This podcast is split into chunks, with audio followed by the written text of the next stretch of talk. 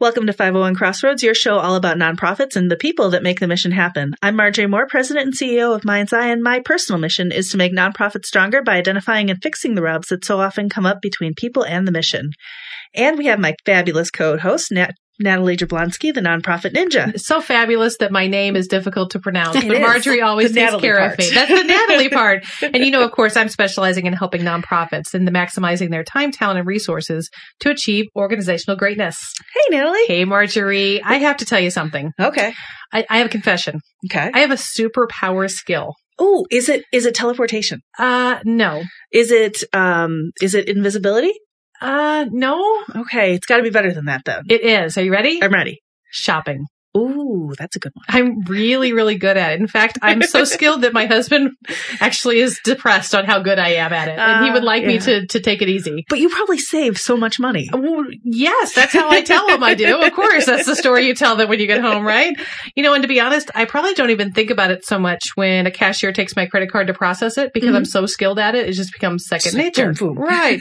But there are lots of options in credit card processing. And as nonprofit organizations, we are always being fiscally responsible. So we need to keep in mind options that we have in order to be- get the best credit card processing options for our organization. Yeah. So I thought, you know, I need to have somebody who knows more about this than I do, because I may know about shopping, but I don't know about credit card processing. No, it's a, it's a big mystery land. It is. Me. But you know what? I know someone who's a wizard at it. Nice. She's my awesome friend, Lisa York. So I brought her here with me today. Lisa is with Beacon Payments. And today we're going to discuss how you can find the best credit card processing that works for your nonprofit. But before we begin, because she's so awesome, I want to brag about her, and I'm okay. going to let her brag a little about herself. So Lisa, tell us about your background and tell us how you got started with Beacon Payments. Sure. Thanks for having me. I really appreciate it. Sure. This is going to be fun. I can already tell. Yay. And um, so I used to be with actually W I L Radio. I sold radio ah, advertising. Yeah. And then I had my third baby. And I decided I wanted to get out of the corporate world and raise my children. Aww. Yeah. So I left and I stayed, I was a stay-home mom for seventeen years and Good it was really awesome and I loved it. And I sold Premier Designs jewelry to bring in a little bit of income and get out of the house occasionally, as you can imagine. Yes. Gotta do that. And you look fabulous with all your bling today. Well, thank you very much. And then the kids grew up. So when I started, they, they do were, that, don't they? They do it. You blink. So weird. It's over. It's terrible. That's right. So they, when I started, they were six, four, and two months old. And today they're twenty-four, twenty-two, and eighteen. Wow. Yeah, it's crazy. This is where you, you say, you had kids really? When you were twelve, yeah, right? Exactly. Yeah, exactly. Anyway, so about three years ago, my brother owns a company called Beacon Payments. And he said, you should come to work for me because the kids are gone. And I said, well, I'm a bit unemployable. I've been my own boss for seventeen years. And he said, no, you can do your own thing, make your own hours, et cetera, et cetera. So I said, well, I'll try it, but I don't know if I'm going to like it because I've been out of corporate for a long time. Yeah. And a funny thing happened. Back when I sold rad- radio advertising, I worked with small businesses, local businesses, family-owned businesses, which I was very passionate about helping them. And I loved it. And so I forgot how much I liked that. So when mm. I got back into Beacon Payments, I realized, wow, I'm back in what I'm passionate about. My passion is working with people who have to take, who, you know, they have a business and they have overhead in some way, shape, or form. They want to be successful. And if I can take a little piece of that, which is a necessary evil, which is credit card processing, mm-hmm. if I can lower their fees, I can take some of the headaches out of it, then I've partnered with them to make their business better. And that's what I'm passionate about. So yeah. it really has nothing to do with the actual credit card processing thing because, you know, that part's kind of boring, really. Well, we're going to make it much more exciting today for our listeners because I know when you and I talk about it, I'm never bored. And I have learned so much from being around you. And so Marjorie's excited that you're here as well to, yeah, to learn a couple things. And I know that you had a list of about four hundred questions, Marjorie. Yeah. So I know we tried to narrow that down. We didn't have time for that. That's right. So Whatever. Where do you want to start today? I think, okay, so if I'm going to Google credit card processing, I'm going to get a hundred different things coming at me. You know, including things like Beacon Payment Systems, so yeah. small businesses, and then I'm going to get probably some of the bigger ones, and then I'm going to get some banks. How do I know what's reputable and what's I what I should just absolutely stay away from? Yeah, that's a really good question. And there's some, well, first of all, I would look at the Better Business Bureau. Okay. And see how they look. I would check on their website, see if there's any um, reviews. And then there's a really good way to check. There's a website called card payment options dot com. Hmm. And if you go to card payment options dot com, you can put in the name of any company that you might be thinking about processing with, and it will give you a grade. It'll give you an overall grade, A, B, C, D. I haven't seen an F. That's good. They get out of the business when they get a D. True. Oh, and it'll also break it out into categories, customer service, fees, reputability, you know, different categories, and each of those categories gets a grade. But it's very easy to just look at the overall grade, and that's how you can know, okay, are they a good company or not? And I also would not be afraid to ask that merchant processor for some references. Who else do you do business with? I'd like to talk to them. And call those people and say, are you happy? Do you, do you feel like you're being treated fairly? Do you get your questions answered? And, and kind of go from there. Um, I also want to mention that, you know, sometimes people say to me, should I even take credit cards? You yeah. Know, let's oh. step back for just a second. Yeah. In nonprofit yeah. world, right. I know that's debatable depending mm-hmm. on the size of your nonprofit and your structure and what your budget looks like. I know that's a big debate. Because exactly. that can exactly. be a huge, huge expense line. Right. You, exactly. Yeah. So is it even worth it?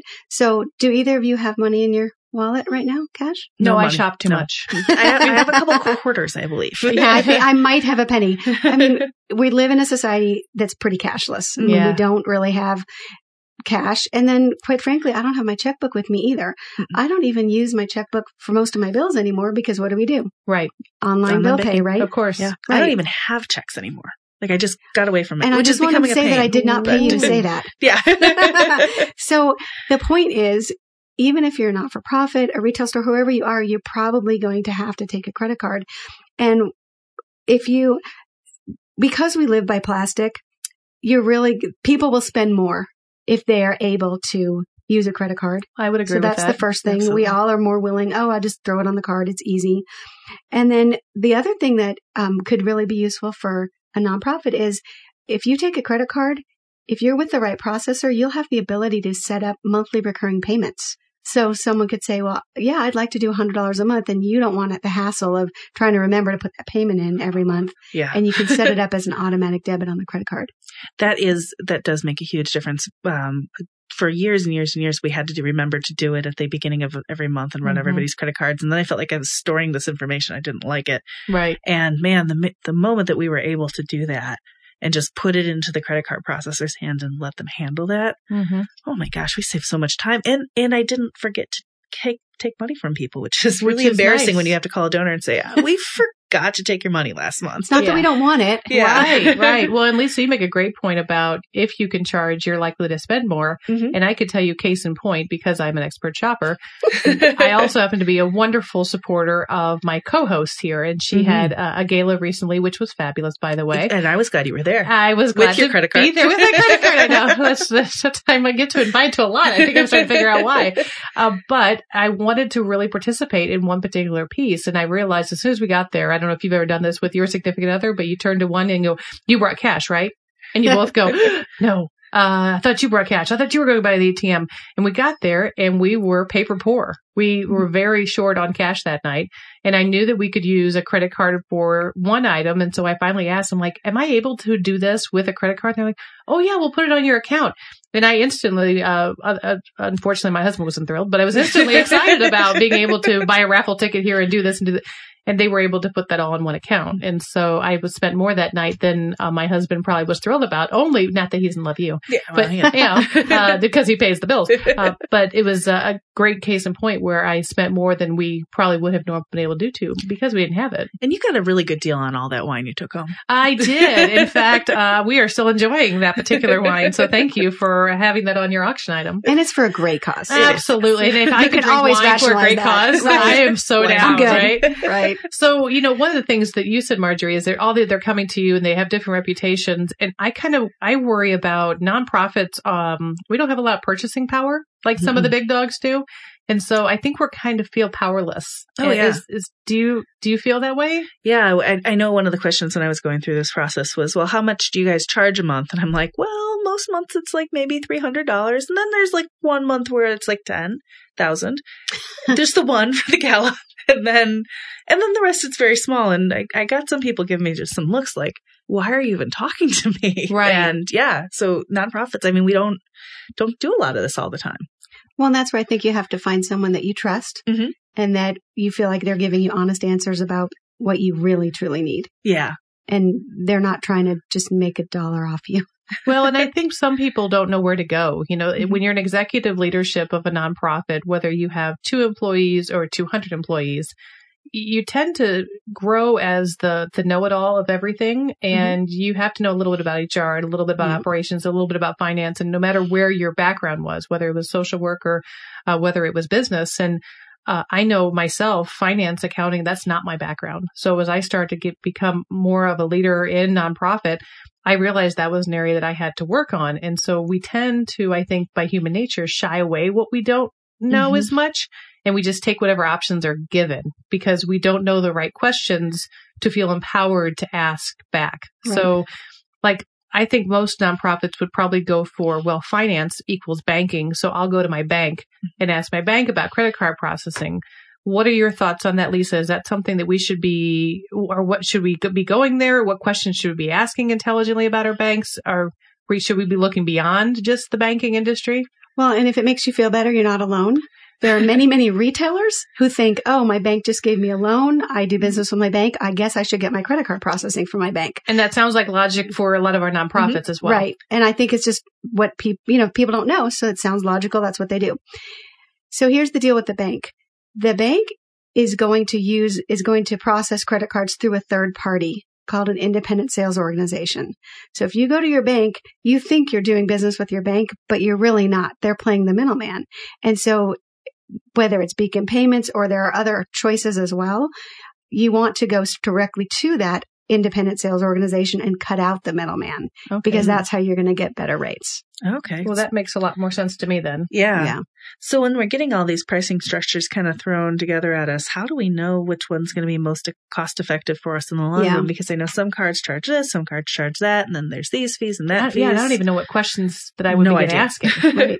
So here's Credit Card one oh one. We're ready. And if I start, if I go too long, cut me right off. You got twenty more minutes. Okay, I won't go that long. Okay. So the problem with credit cards in this industry is there are actually four hundred thirty different kinds of cards out there. Oh, how many? Don't you don't need one of each, Natalie. Oh, just man. Saying. Okay. There's four hundred thirty. So there's four hundred thirty cards available to us as shoppers, and each one has its own rate attached to it by the issuing bank. That's the problem with the credit card business. Wow. So on the flip side, behind the scenes, whoever is processing our credit cards has to know all those different fluctuations and changes. And you have to understand on the nonprofit side, which ones are being fed into you for you to be able to figure all that out. In an I'm ide- already confused. Yeah. So in an ideal world, maybe, but there's two pricing structures oh, okay. with those four hundred thirty cards. One is called tiered pricing. And in tiered pricing, the In the independent sales organization takes all the credit cards and they put them into like four category, four categories. And they say, if it kind of looks like a debit card or something like a debit card, it'll go in this category and here's the rate we'll charge. Let's pretend it's one point four nine percent. And then if it's a regular credit card, we'll put it in this category and maybe it'll be one point six percent. And the most expensive card there is, is a reward card mm. because someone has to pay for those rewards. And unfortunately, it's the merchant. Mm. It's you guys, which if I could change that, I would, but I can't. So those are the most expensive ones. So if you go with a company that has tiered pricing, you're those all those cards are just going in the categories and being lumped into probably four or five lumps. Okay. So you do, the, one of the questions to ask is, are you on tiered pricing? And if they say yes, you do not want to go with them. Okay. What you want is the other pricing structure, which is called interchange plus. So that's kind of the the lingo. Interchange, Interchange plus, plus pricing. And what that means is when you work with the I S O, they, at whatever that rate that's attached to that card, they're going to pass that price through to you with some amount of profit. And that's another question. How much profit are you taking? Is it one percent? Is it a half percent, a quarter percent? What's your profit margin? And we all know everybody's in business to make money. So I don't think it's a problem that there is a profit. Mm-hmm. It's just a matter of how much is is is lumped on there. So you want your interchange plus pricing. So to put it in mathematical terms to that'll make it easy. For example, a debit card, the the rate attached to every debit card in the country by law, it's called the Durbin Amendment, is zero point zero five percent with a twenty-two cent transaction fee. So If you don't have interchange plus pricing, you might be paying one point four nine percent on that debit card. But when you go with someone who has interchange plus pricing, you're going to pay zero point zero five percent plus whatever their markup is. And so that's going to be the cheapest pricing you can get. And if you're with a good company, it's not going to be based on how much you're processing. They're just going to offer you that interchange plus pricing, whether you're running twenty dollars for the month or twenty thousand dollars. Wow. So does, does it help? matter? So does it matter how much you're actually processing through? Like for a nonprofit, like Marjorie said, where, mm-hmm. hey, you know, we do a couple hundred dollars a month, but then there's these t- couple peak times a year where we're going to, you know, hopefully hitting that ten thousand mm-hmm. plus mark area. And does that matter? When as you're long talking as you're about on interchange plus pricing, matter. You're going to be fine. Okay. Yep. But that is also a question to ask the company. Are you going to charge me extra in a month that I'm not running a lot? Oh, like mm-hmm. a minimum. Yes, exactly. So that is a possibility. There could be definite possibility. And, and most companies have that. Is there a maximum sometimes set as well? Some companies have it.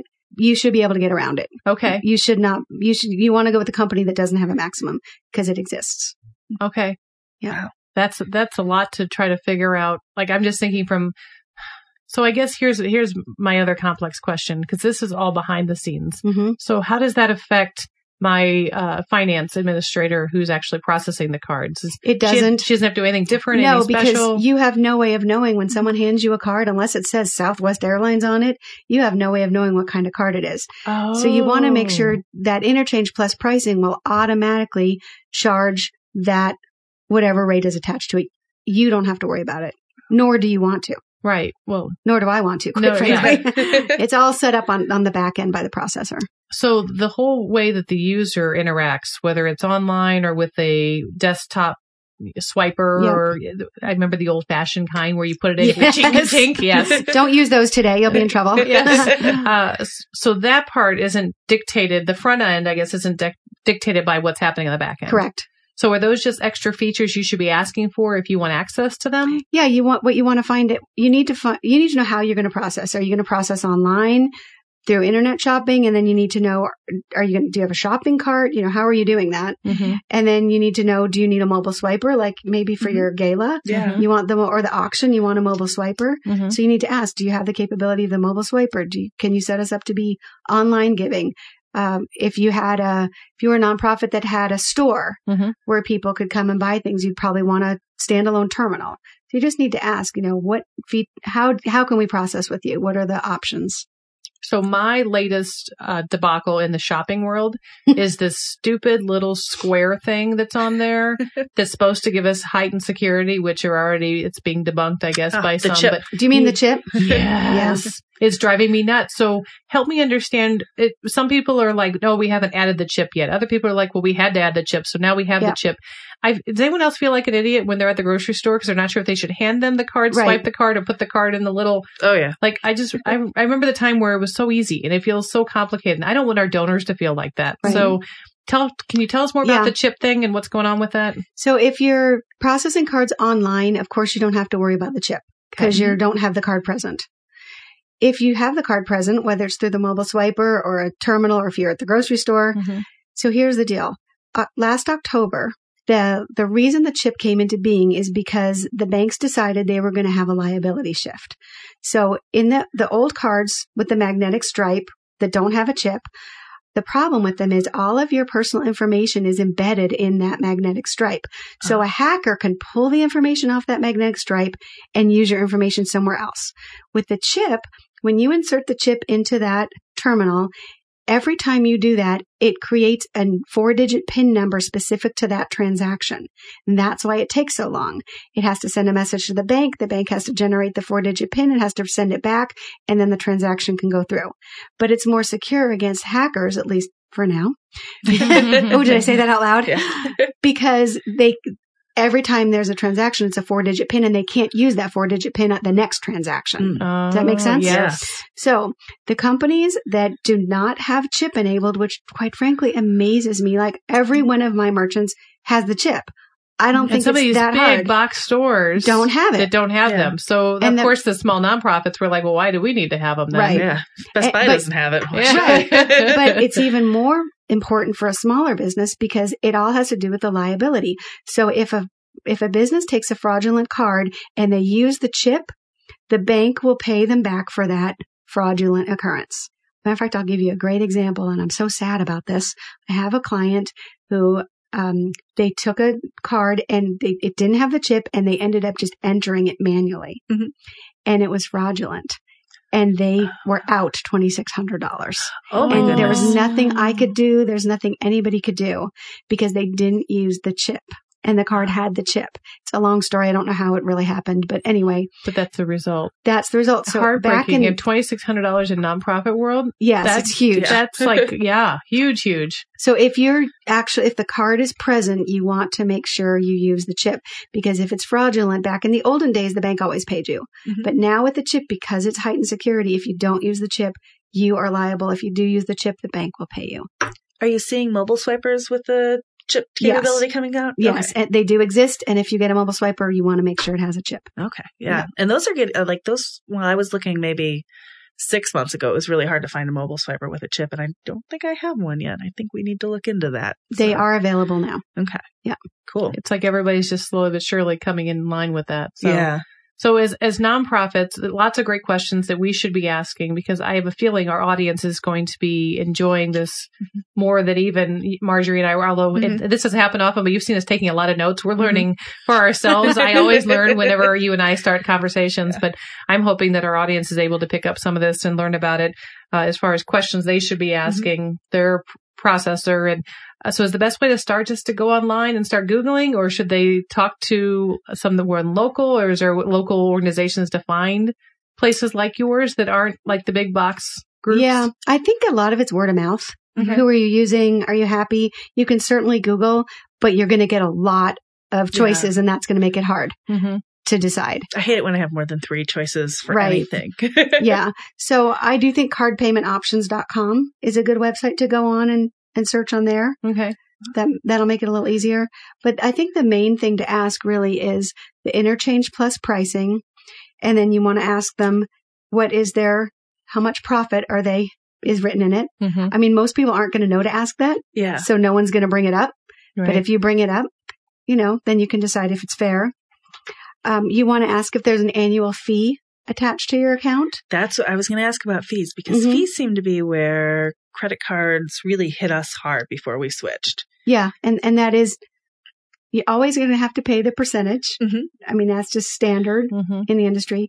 Um, there should, in my opinion, you should not pay an annual fee. Some people are going to charge it. I don't, it's one of those fees that some will charge, some won't mm-hmm. ask. If they're mm-hmm. charging the annual fee, you probably want to either negotiate it mm-hmm. or go somewhere else. Uh, you should ask if there's a setup fee. Mm-hmm. Uh, in my opinion, there shouldn't really be a setup fee. Now, you might, if you're doing online and you need a shopping cart, you might have to pay someone to set that up, right. but it's probably yeah. not going to be the processor. The processor. Mm-hmm. They usually will just do the processing part. And then you want to ask about monthly fees. A monthly fee is very standard in the industry, mm-hmm. but it shouldn't be more than ten dollars a month. Okay. So you want to ask that. You want to ask about transaction fees. There is probably going to be a transaction fee. It shouldn't be more than ten cents. Sometimes people will try to charge nineteen or twenty-five cents. You don't want to go more than ten. And that's the problem. There's just so many little fees that if you don't know what to yeah, ask for, right. all of a sudden, all your money's going to fees. And you're like, well, where's where's the charity getting any money here? Right. You right. know? And then um, P C I is the Payment Card Industry Compliance. Mm-hmm. And so there's usually a fee so that you can become P C I compliant, and it's important to do that. But some companies will charge you, and you want to ask this, a P C I non-compliance fee. So some companies, if you're if you didn't take the little survey online, mm-hmm. they get notice and they say, "Oh, it, we're, now we're going to charge you for non-compliance," and that could be twenty dollars a month.